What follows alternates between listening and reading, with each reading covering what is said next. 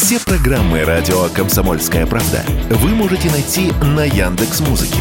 Ищите раздел вашей любимой передачи и подписывайтесь, чтобы не пропустить новый выпуск. Радио КП на Яндекс Музыке. Это удобно, просто и всегда интересно. Диалоги на Радио КП. Беседуем с теми, кому есть что сказать.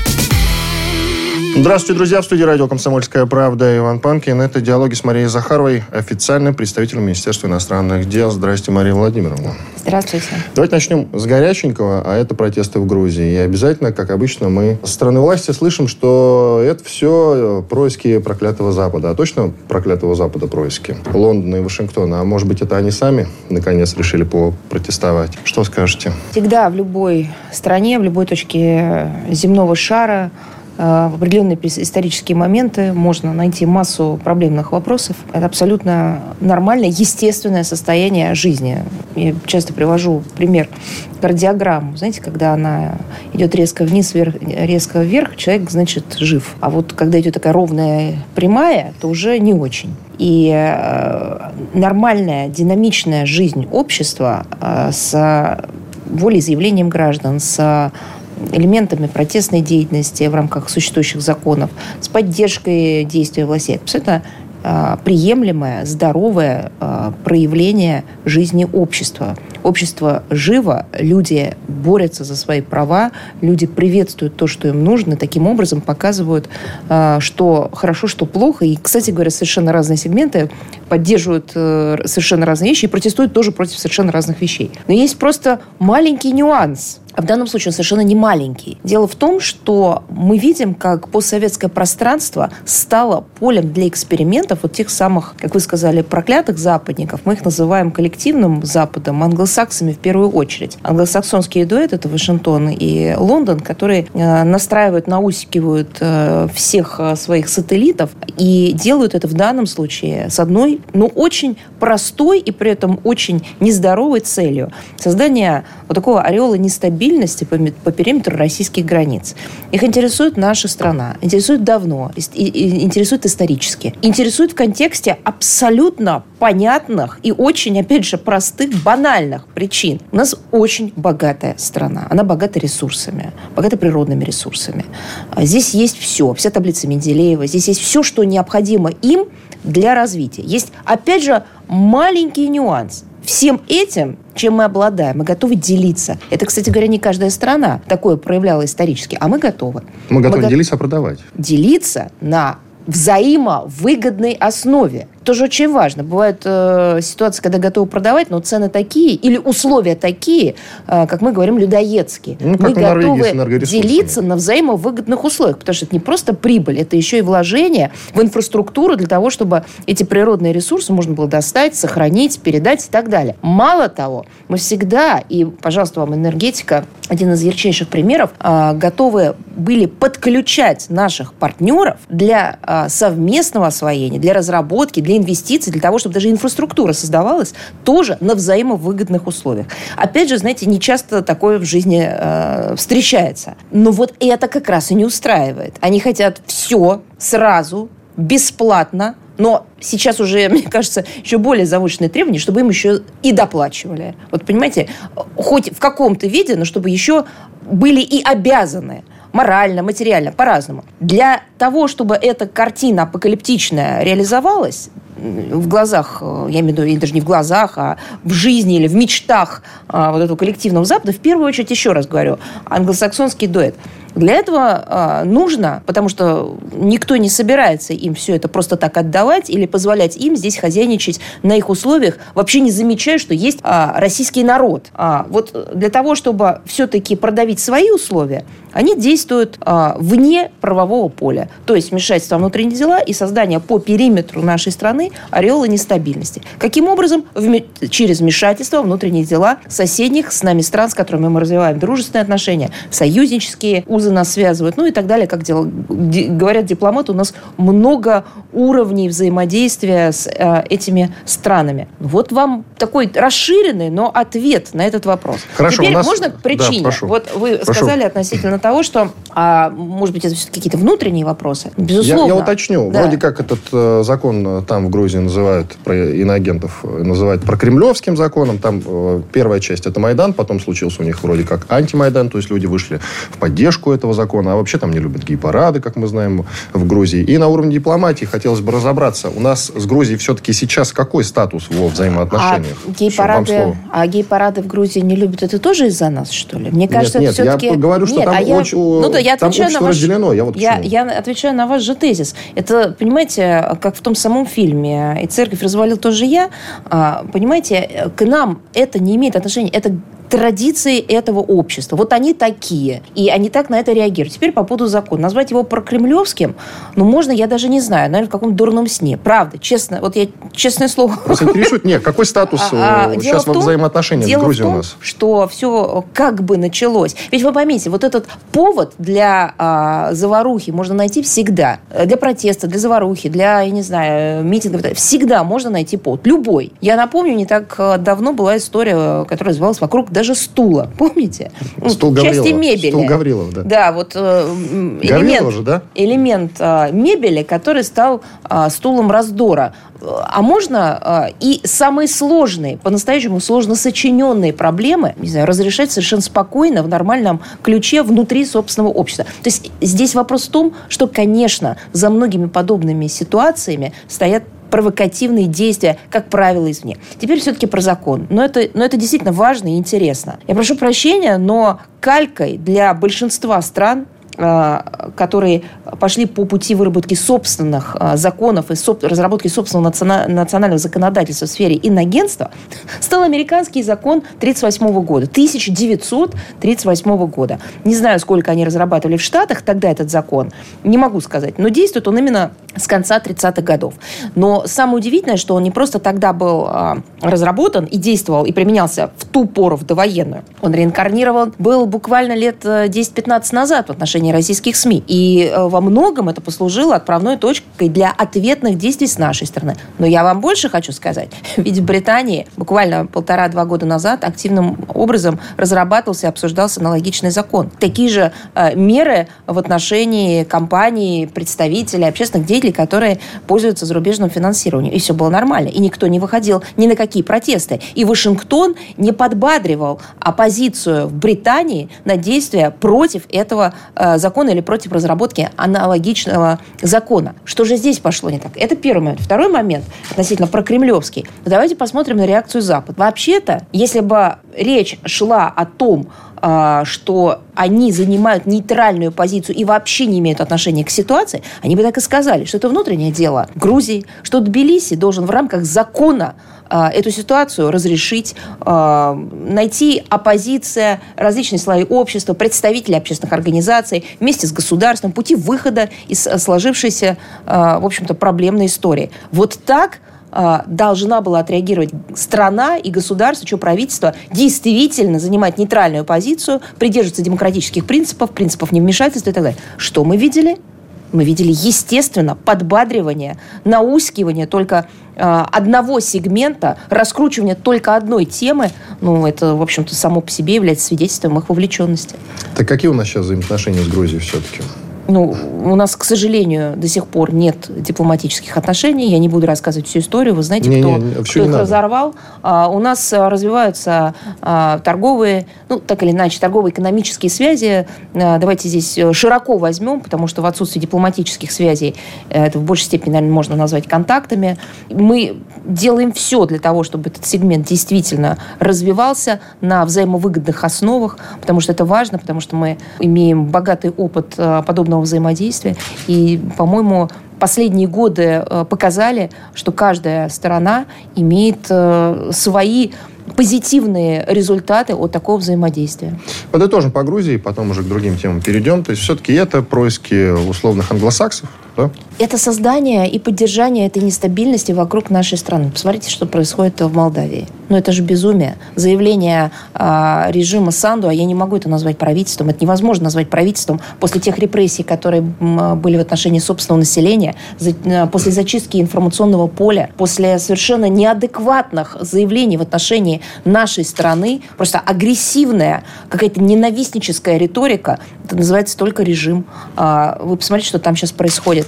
Кому э, в стране а, в дружественной для нас стране, в государстве, которое с нами связано стольким количеством связей и контактов, выгодно было разрушение, стремительное обрушение вот этой вот ткани наших э, отношений. Ну кому? Назовите мне тот сегмент общества. Ну кто? Вот какая сфера экономическая, гуманитарная, какая выиграла от этой дестабилизации? Да никакая. Это делается вопреки э, интересам людей, которые там живут, которые приезжают сюда на заработки, которые привозят отсюда деньги, которые имеют совместные семьи и так далее, и так далее. Но при этом мы же видим, как э, захлестывает волна э, соседнего государства все сферы и подминает все сферы жизни э, в Молдавии. Ну, я считаю, что закон о языке и название языка румынским для э, граждан Молдавии это не пощечина даже. Это нечто совершенно несовместимое с национальными интересами, с исторической правдой, с реалиями сегодняшнего дня. Но это что, тоже выдумано, придумано? Этого нет? Это, или что, это какая-то внутренняя проблема Молдавии? Конечно, нет. Не было у них никогда, никогда такой проблемы. Не было у них э, э, стремления порассуждать на эту тему. Эта тема подогревается только исходя из того, сколько денег получают те силы на территории Молдавии, которые разгоняют подобные э, совершенно провокативные идеи. Сделаем паузу. Иван Панкин и Мария Захарова, официальный представитель Министерства иностранных дел. Диалоги на Радио КП. Беседуем с теми, кому есть что сказать. Продолжаем. В студии радио «Комсомольская правда» Иван Панкин. Это диалоги с Марией Захаровой, официальным представителем Министерства иностранных дел России. Давайте про зерновую сделку поговорим с вами. Сейчас это активно обсуждается. Мы, я напомню, продлили ее на 60 дней. И народ, прямо скажем, этим недоволен. А вы сами... Я вас сейчас не как дипломата спрашиваю этот вопрос последует позже, а просто как гражданин. Вы сами-то довольны этим решением нашим? Чем? Что мы продлили? Продлением зерновой сделки. А вы да. сейчас сказали, что э, люди недовольны. Недовольны тем, что продлили? Тем, да, что... тем, что продлили. А. Что мы играем в эти игры с Западом по-прежнему. Хотя надо уже послать его в известном направлении. По многим вопросам, поверьте мне, как э, помните, в недавнем интервью Сергеевич Лавров э, на какую-то подобную реплику сказал «руки чешутся», назвать, сказать и, как вы говорите, адресовать. Э, но дело в том, что это вряд ли поможет. Вот в чем вопрос. Нужно же добиваться тех целей, которые работают на нас. На нас работает выполнение этой сделки целиком, комплексно. Вот это работает в наших интересах. Именно на это и нацелена работа и российской делегации, российских переговорщиков, которые общаются. Мы прекрасно понимаем, что перекос очевиден в реализации этой сделки. Мы прекрасно понимаем, что те обязательства, которые на себя взяла Организация Объединенных Наций, Гутиериш и его представители, высокопоставленные представители, они не, даже не столько не отвечают, они не реализованы, они не выполнены. И те слова, которые произносят относительно того, что они разблокировали вторую часть сделки, они разблокировали э, российскую, российские товары от э, воздействия западных санкций, это, конечно, все не соответствует действительности. Это нельзя назвать полноправным, полноценным, полноформатным воплощением того, о чем договаривались. Но это совершенно не означает, что мы должны э, не работать или перестать работать на этом направлении.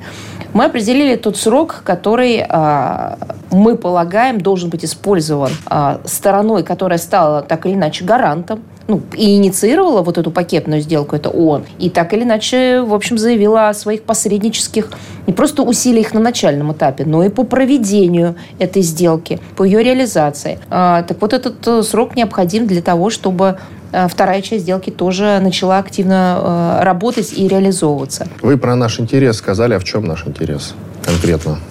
Поставка той части, а, ну, назовем это сельхозпродукцией, это и, и в том числе и удобрения и так далее, а, которые э, проработаны и которые являются частью этой договоренности. А мы довольны тем, как в прошлом соблюдались условия зерновой сделки? Так мы об этом и говорим, что нет. Если мы говорим ну, об этой сделке, под словом, под словом зерновая сделка подразумевается именно этот э, документ или именно эта договоренность, не какая-то другая, да, это не контракты по зерну, там, пятилетней давности и так далее. Мы говорим именно о ситуации 22 года. А, мы изначально говорили, что нет. Но вначале это было еще хуже. Сейчас а, мы имеем и соглашение на бумаге, и а, так или иначе частично, частичную их реализацию, абсолютно неполную, абсолютно нас не удовлетворяющей с точки зрения того, о чем договаривались, но так или иначе это есть. Есть ли свет в конце тоннеля в этом смысле? Когда-нибудь, как вы считаете, Запад пойдет на полную реализацию или нет? Все равно обманут, так или иначе, хоть быть частично? Я, понимаете, если бы занималась гаданием, наверное, у меня была бы другая какая-то работа. А я занимаюсь а, объяснением позиции нашей страны и тех усилий, которые мы предпринимаем. Я могу сказать, что на уровне заместителя министра иностранных дел Российской Федерации, а непосредственно Сергей Васильевич Вершинин, ведется ежедневная работа по всем направлениям, которые а, необходимы для реализации этой договоренности. Я могу сказать, без этих усилий, наверное, вообще вся картина была бы другая, вообще другая. И точно а, не удовлетворяла бы никого. Относительно того, верить или не верить а, западным не партнерам, мне кажется, вопрос уже давно так не стоит. Это вопрос к нашему прошлому. Почему мы верили им тогда, например, в 90-е. Но тогда вам нужно пригласить свидетелей тех событий и с ними поговорить. А, мы все оценки дали, и я думаю, что Э, никаких сомнений в том, что есть какая-то слепая вера или не слепая вера, доверие. Э, таких сомнений быть не может. Собственно говоря, по-моему, все э, возможные шансы и все возможные опции для того, чтобы, ну, я не знаю, до конца закрыть тему с вот этим доверием, они э, остались в прошлом. Они были все исчерпаны. Но при этом нас э, невозможно также упрекнуть, что мы это не испробовали, этот путь не прошли. Потому что ведь они сейчас что нам говорят? И не только они, а точно так же определенная часть нашего общества говорит, ну, надо было еще попытаться. Да?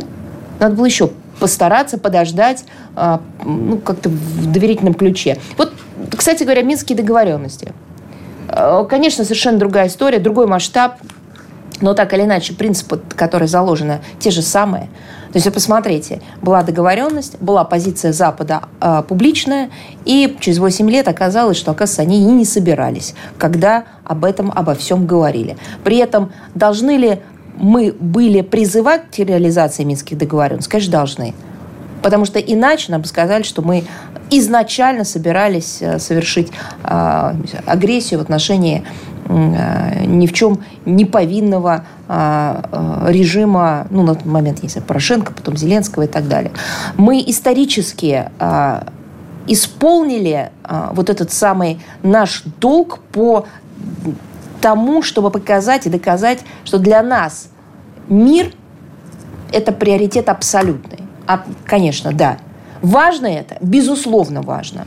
Потому что и сегодня, и через год, и дальше а, те, кто будет только узнавать и только учить историю, будут задавать вопросы своим родителям, будут задавать вопросы своим, кстати говоря, дедушкам и бабушкам, будут искать в литературе ответы на свои вопросы. А вы все сделали – чтобы предотвратить э, развитие событий, которое подкидывал Запад в виде агрессии, в виде э, развития конфликта. Да, все. А какие, а какие ваши доказательства тоже, как помним эту известную фразу?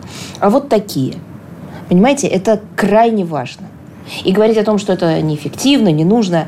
Нет, это нужно – это важно, и это было необходимо сделать. И нужно использовать все шансы, при этом, еще раз говорю, без слепой веры, без а, а, просчитывания других результатов. Без этого тоже нельзя обойтись, конечно. Но вот этот момент, что опции на э, созидание, на дипломатию, на политическое разрешение вопросов, должна быть э, полностью пройдена, исчерпана до самого конца, чрезвычайно важно. Как вы считаете, велика ли вероятность, что по итогам этих 60 дней уже на новую сделку, то есть продлевать не будем, как в бане говорят обычно? Я могу процитировать Сергея Васильевича Вершинина, который сказал, что сейчас на 60 дней, а дальше мы будем смотреть, исходя из ситуации наших интересов. Что касается отношений с НАТО, есть ли единство в их рядах, как считаете? Нет, это не единство. Это есть прекрасное, хотя не дипломатическое а, выражение, которое называется «круговая порука». Вы знаете, что такое, наверное, из художественной литературы, возможно, из каких-то полицейских сводок. Это когда для того, чтобы помазать всех, или замазать, даже не помазать, а замазать всех, совершающие какое-то преступное действие или какое-то злодеяние, а, ну, условно говоря, вовлекает всех... А, предлагает поучаствовать. Предлагает поучаствовать, даже несмотря на то, что это ни на что не влияет. Ну, вы помните, наверное, Выстрелить фильмы. в труп, да, тоже. Да, выстрелить, угу. я не знаю, там, тыкнуть ножом или просто его подержать, чтобы оставить отпечатки пальцев и так далее. В машине вот, посидел тоже соучастник, понятно. Ну, что-то вроде того. Да, вот да. это та самая история. Это не единство. Это насилие которые проявляют э, вот эти вот гранты, которые находятся внутри НАТО, которые обладают силами, которые имеют а, своих а, солдат на земле, свои базы, свое ядерное оружие на территории стран-членов, которые сколачивают вот подобные так называемые блоки, которые сколачивают их на основе не добровольности и не идеологической близости, а просто по праву сильного, насильно, вопреки интересам этих стран и этих народов. Называйте, вы можете назвать это единством? Я не могу. Мне кажется, надо называть это а, так, как это есть. Это такая круговая порука и а, просто, не знаю, право, право сильного. Это насилие. Это абсолютно не имеющее ни, ни, никакого отношения к пресловутой солидарности. Или это какая-то такая новая солидарность. Есть, знаете, новая нормальность. Наверное, есть новая солидарность. Возможно, это в прочтении э, западников, они же все время используют слово солидарность. Это так и есть. Но это ложное понятие. А как вы считаете, грядет ли какой-то раскол в НАТО? Я тоже вопрос про ЕС вам задам, но позже. А пока про НАТО. Раз уж кто-то тянет одеяло на себя, да, есть гранды, а есть, получается, те, кто на подхвате. Но в какой-то момент может надоесть это все или нет? Или это надолго? Не стоит на это рассчитывать. Вы тоже не забывайте, что есть режимы политические, а, многие из которых а, приведены непосредственно силами а, вот этих самых грантов внутри НАТО. Есть режимы, которые держатся и работают в пользу Э, так называемого евроатлантического единства только за счет э, шантажа, компромата, то есть силовых приемов, которые к ним применяются. А есть э, разные политические силы, которые пытаются сейчас заявить свою позицию и провести или хотя бы сделать что-то, чтобы прозвучал глаз народа или большого сегмента э, э, общества в той или иной стране, который говорит о самоубийственности политики Запада, даже не в отношении э, других регионов мира, а просто в отношении самого себя. Не пытаются это сделать. Иногда и в определенных странах, вы видите, это приводит э, к расколам, правительственным расколам или просто смене режимов, э, к выборам, перевыборам. Где-то это приводит к колоссальным общественным протестам, к многотысячным различным митингам, к, ну, к каким-то действительно попыткам достучаться до властей таким образом. Везде по-разному. Но ситуация, э, на мой взгляд, э, в рамках вот этого так называемого пресловутого коллективного Запада она просто накаляется с каждым днем. Уходим на перерыв. Иван Панкин и Мария Захарова, официальный представитель Министерства иностранных дел. Диалоги на Радио КП. Беседуем с теми, кому есть что сказать. Продолжаем диалоги. Иван Панкин в студии радио «Комсомольская правда». Напротив меня Мария Захарова, официальный представитель Министерства иностранных дел. Вот Мария Владимировна, да, кажется, да, вы не закончили вот в прошлой да, части. завершаю эту фразу э, или завершаю эту мысль относительно того, возможно, э, что кто-то там внутри ослушается или пойдет другим путем.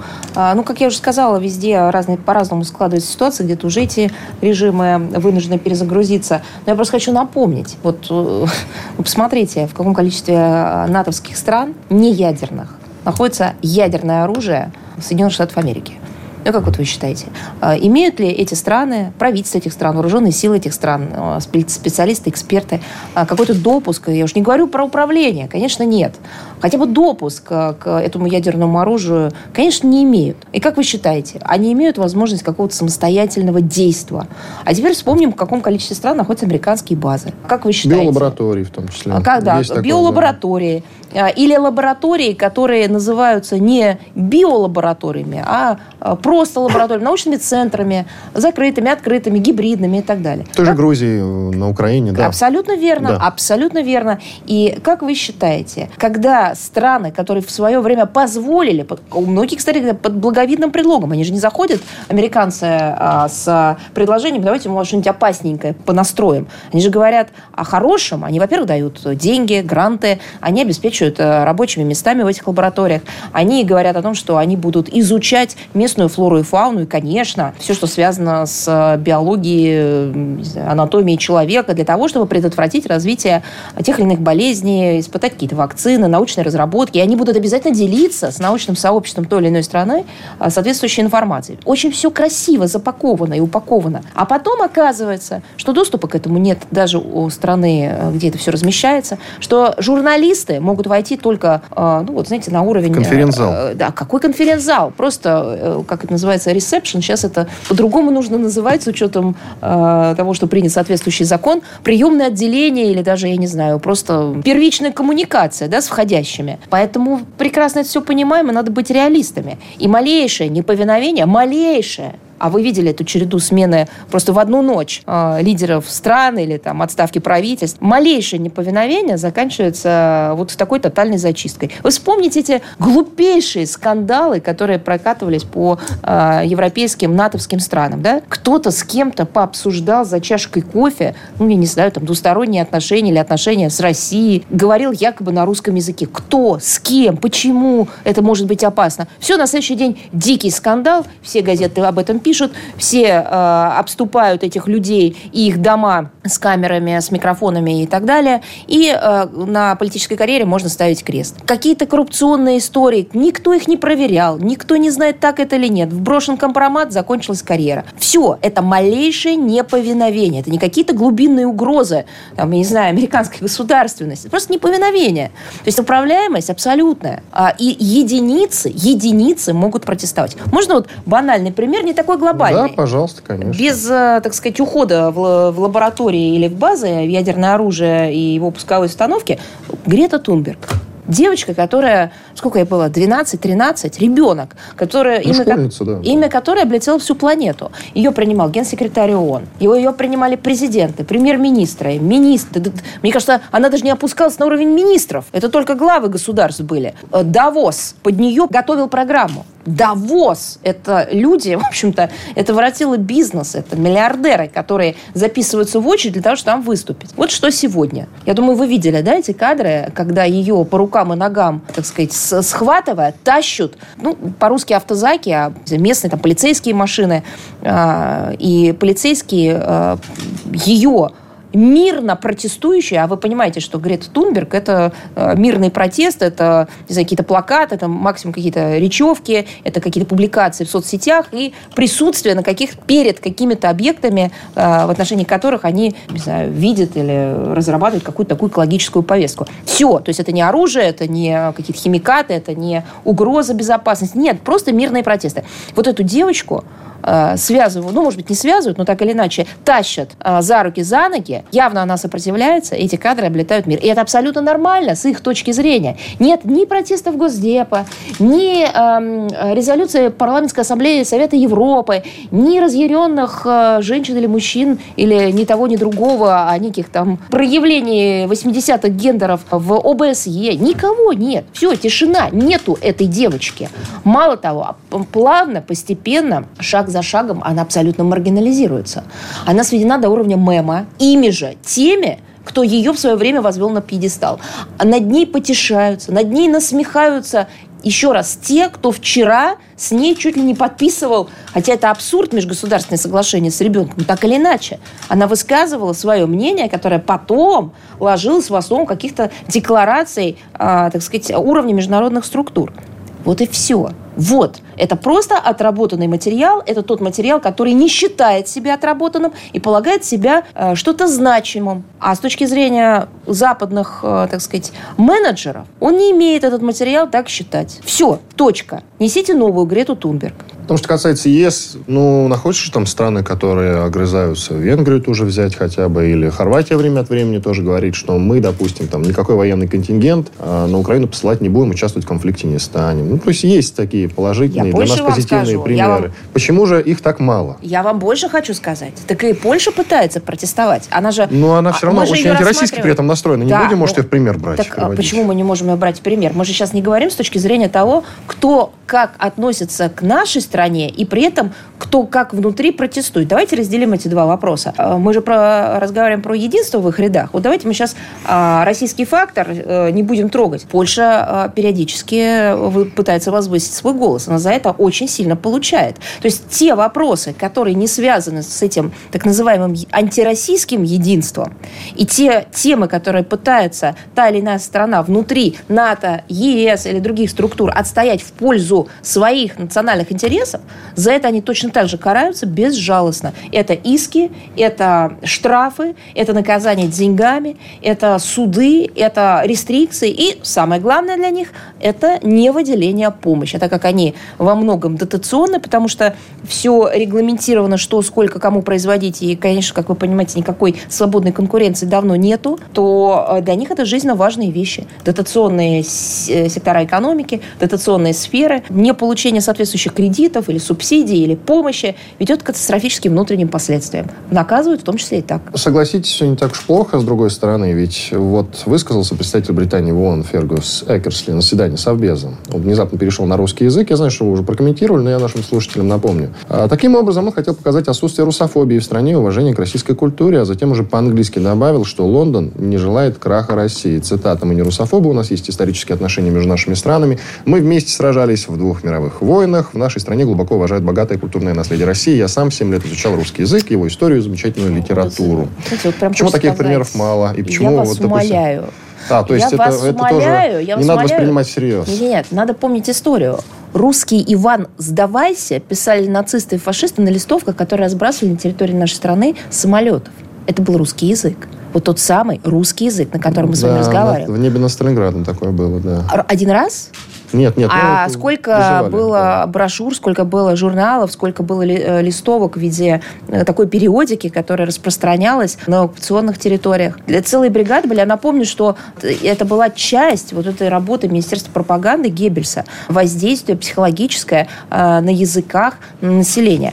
Я прошу прощения, ведь не все э, листовки, которые писались на русских языках в те годы, начинались э, со слов угрозы. Многие из них вы посмотрите, это очень интересный материал. Начинались со слов любви, признания и намерения освободить от гнета, ну, например, коммунистов, которые там так и писалось, что русский Иван или жители, дорогие жители там, Советского Союза или там советские граждане, мы пришли вас освободить. И дальше шла аргументация. И мало того, убеждали, убеждали не запугивая, а убеждали пряниками – и это исторический факт. А, поэтому эти все уловки мы хорошо знаем. Ну, знаем те, кто знает историю. Поэтому мы и говорим о том, что нужно учить историю, знать и преподавать ее на должном уровне. И охранять, и защищать. Поэтому не надо покупаться на эту абсолютную, ну, правда, не хочется говорить слово дешевка, но вот на такие трюки. Я напомню еще пример из новейшей истории. Борис Джонсон, которого и зовут Борисом, так сказать, в связи с почитанием русской культуры. И он, приезжая в Москву, клялся и божился в любви нашей стране, нашему народу, нашей культуре. Чем все завершилось? И санкциями, и э, русофобской истерикой, и самое э, отвратительное еще и призывами всячески с нами расправиться, куда-то там нас задвинуть, отбросить, э, нанести нам все виды, ну, поражений, все, что только можно, уже начиналось еще и при нем. Поэтому давайте будем реалистами. Я знаю, почему они так делают. И я думаю, что вы знаете. Они очень неплохо нас чувствуют. Они знают, что мы слишком открытые. И это наш большой плюс. Это совершенно не минус. Что мы готовы тому, кто идет к нам с миром, открыться полностью. Почему? Опять же история. Потому что не так много приходили к нам с миром. Нас постоянно пытались завоевать, подчинить, поставить на колени. Поэтому для нас, почему? Я вот, кстати говоря, очень часто об этом думаю. Почему мы гостям зарубежным, иностранцам, всегда ставили все самое лучшее? Там, знаете, самим особо, может быть, и нечем так себя удивить. Если это иностранец, так ему вот к соседу побежишь, лучше на стол поставишь. А что-нибудь обязательно подарить. Как-то особенно удивить, э, накормить, напоить и так далее. И так далее. Почему? Да потому что любое проявление дружбы, миролюбия, понимания в нашей стране ценится ну, не знаю, на высшем уровне. Об этом в следующей части. Давайте продолжим. Иван Панкин, Мария Захарова, официальный представитель Министерства иностранных дел России. Диалоги на Радио КП. Беседуем с теми, кому есть что сказать. Продолжаем в студии радио «Комсомольская правда» Иван Панкин. Это диалоги с Марией Захаровой, официальным представителем Министерства иностранных дел России Мария Владимировна. На Западе, с одной стороны, да, действительно, нам э, постоянно говорят о том, что желают стратегического поражения, это как вы сказали, а с другой стороны звучат и другие слова о том, что все-таки краха России они не желают. Так чему верить?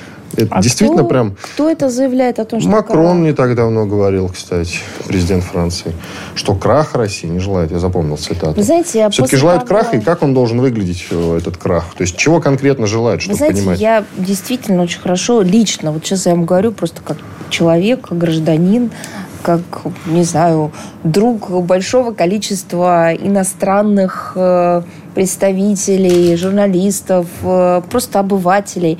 Вот в личном качестве я очень э, по-доброму, по-теплому отношусь к гражданам Франции, в первую очередь через культуру, через искусство, через наши культурные связи, через то, как французская культура обогатила нашу культуру, и непосредственно, я думаю, что нас с вами, вспомню одну только «Войну и мир», и вот этот, э, знаете, трепет, когда ты видишь сноски, написанные полностью Толстым на французском, да, страницы этого французского текста, трепет, а что же там, что же это за тайна такая? А, но вы знаете, мое, опять же говорю лично, отношение к упомянутым вами а, высокопоставленный, ну, руководителю страны, не просто высокопоставленный представитель, а руководителю страны, еще раз подчеркиваю, мое личное мнение, оно изменилось после того, как оказалось, что он ведет переговоры, телефонные переговоры с президентом э, суверенного государства, записывая все это на камеру – приглашая журналистов в тайне от собеседника. Ну, вы знаете, вот после этого э, я обязана, конечно, воспринимать эти заявления в качестве официальных, я обязана их комментировать, но мое личное отношение, оно, я, мне очень не хочется говорить безвозвратно, но оно изменилось, и должно произойти что-то такое действительно ну, не знаю, ну, на грани судьбоносного, чтобы я поменяла его обратно. Это, это все-таки вот характеризует власть, понимаете, во Франции. Такие вещи не просто делать нельзя, их не то, что реализовывать нельзя, а их даже думать не надо. Ну, вы поймите, вот вы представляете, вы, раз, вы разговариваете на чувствительные темы, темы, это доверительный разговор в пользу выхода из кризиса, и вы в тайне от вашего собеседника, которому вы клянетесь в том, что этот разговор обязательно пойдет на пользу всем, берете и ставите ваш разговор на запись. Причем с пригла... запись не техническую для себя. Вы же прекрасно понимаете, что эти разговоры потом э, становятся записями бесед, обрабатываются и так далее. А потом даже через спустя десятилетия публикуются. Мы это видим буквально каждый день. А ты приглашаешь еще журналистов, которые заранее знают, и тебе об этом известно, будут использовать это в публичной работе, при подготовке фильмов, которые будут демонстрироваться на широкую аудиторию. Опять же, без согласия того человека, с которым ты говорил. Ну, это, ну вот, поэтому не могу и, наверное, и не хочу обсуждать серьезно сейчас вот эти все э, разговоры о том, как нас любит Макрон или как они не хотят нам поражения. Ну, есть некий подрыв этого доверия, самоподрыв доверия, совершенный французской стороной. То есть, чтобы понять, как выглядит наше поражение в их глазах, их представление об этом, это полный развал России? Как просто понимать вот эти вот пожелания? А многие описывают. Э, там нет, я думаю, что консолидированного мнения по одной простой причине, потому что, несмотря на действительно очень низкий образовательный уровень многих политических деятелей, есть и здравомыслие, основанное либо на образовании, либо просто, знаете, от природы дано. А, и люди понимают, что это такое, да, нанести там поражение стратегическое или фактическое, я не знаю уже какое, а, такой стране, как а, наш. Они, ну, многие просто помнят, что было после развала Советского Союза и какие последствия были для э, их страны, для всего мира и так далее, и так далее. И, но многие описывают, ну вот те, которые как бы не обладают ни каким-то чутьем, ни интуицией, ни образованием, они это даже описывают. Кто-то говорит о развале страны на многие части, кто-то говорит вообще о глобальном э, хаосе. А одно, кстати говоря, вытекает тоже из другого, э, даже вот если в теоретической части смотреть. Какие-то есть еще апокалиптичные сценарии, что-то вроде, по-моему, там какого-то полного уничтожения, иллюстрации, там чуть ли не каких-то там, до медицинских процедур, по-моему, доходит э, в описании. Не надо, не надо на этом циклиться, надо это просто принимать к сведению в качестве того, с кем мы имеем дело. Вот и все. Надо понимать, что это не наша э, придуманная история для, знаете, э, консолидации общества, запугивания или там отработки каких-то номеров. Это реальность. Это люди, которые сейчас нам противостоят, они реально считают это важным и нужным сделать развалить страну, э, там, я не знаю, поставить ее под полный контроль. Но в этом, ну еще раз говорю, не, не, не описываем и не пытаемся анализировать э, речи абсолютно безумных людей, но для тех, для кого это прагматика, возвращаемся к началу разговора. Ресурсы. Почему ресурсы так важны сегодня? Потому что э, у них их нет – в достаточном количестве для тех темпов развития, которые они себе заложили сами. У них нет возможности, их системы не предполагают покупки и приобретения этих ресурсов по рыночным ценам. И третий момент – неумение, невозможность вести конкуренцию по тем направлениям, где другие их обогнали. Вот это все в совокупности – еще помноженное на колониальный опыт, на опыт метрополии, которые просто забирали все даром, сейчас поставил их в позицию, опять же, как бы расчета и э, предвкушения, что э, обломится все это даром, просто так, и надо просто немножко подождать и набраться сил. Неважно, как это будет с моральной точки зрения, неважно, что это будет саморазрушительно для них в первую очередь, но вот эти ресурсы, они нужны. Продолжая разговор о тех, с кем мы имеем дело, нельзя не поговорить про Китай, особенно на фоне разговоров о скором, возможном, вероятном визите Си Цзиньпиня в Россию, в Москву и встрече с Владимиром Путиным. С кем мы имеем дело, говоря про Китай? Это наш союзник, партнер или все-таки надо относиться к нему с большей осторожностью? А, давайте начнем с последнего и давайте скажем наконец-то себе, опять же мы с вами как-то так затронули это в начале, а давайте будем относиться а, с, по принципу доверяй, но проверяй ко всем. Это вообще нормально. У нас есть с вами в бытовой э, жизни есть категории, э, да, которые мы, ну, может быть, не мы с вами, но наше предыдущее поколение определили. Есть понятие друзей, есть понятие коллег, есть понятие знакомых, а есть понятие близких людей, членов семьи. Первая часть, коллеги, друзья и так далее, это наш как бы внешний периметр с, разной степень, с разным степенем там, приближения, удаления. А близкие люди, члены семьи, это уже все. Это не просто подбрюшье, это мы сами. Это наша плоть, кровь, это наши слезы, боль, радость и так далее, и так далее. Это то, что составляет нас самих. Мы же эту градацию в нашей жизни мы как бы ее проводим, и мы ее реализуем, мы так относимся к внешнему периметру, да, и так относимся к самим себе. Вот здесь то же самое. Есть мы, есть наше общество, наш народ. А все, что во внешнем контуре, при разном уровне э, приближения или удаления, союзничество, партнерство, дружба, товарищество и так далее, оно предполагает наличие доверия и э, проверку партнеров, друзей союзников э, по степени реализации того, о чем мы договариваемся. И нужно уметь и, наконец-то, научиться а, заниматься вот этой самой, ну, я не знаю, работой, в том числе, наверное, над ошибками. Ведь вы посмотрите, как все задают вопрос. А вот нас а, на Востоке, в Азии, например, они нас не обманут. Ну, во-первых, не надо обманываться самим. Для этого есть а, аналитика, разум, а, договоры. И самое главное, проверка того, о чем договаривались, сделано или не сделано. Но ведь в этом есть удивительный момент. Ведь на Западе-то обманывали постоянно. И разве это только в 21 веке началось? А в 20-м все наши беды откуда шли? С Востока разве? Хорошо. А 19-й? А до 19 века? Откуда была основная экзистенциальная угроза э, нам?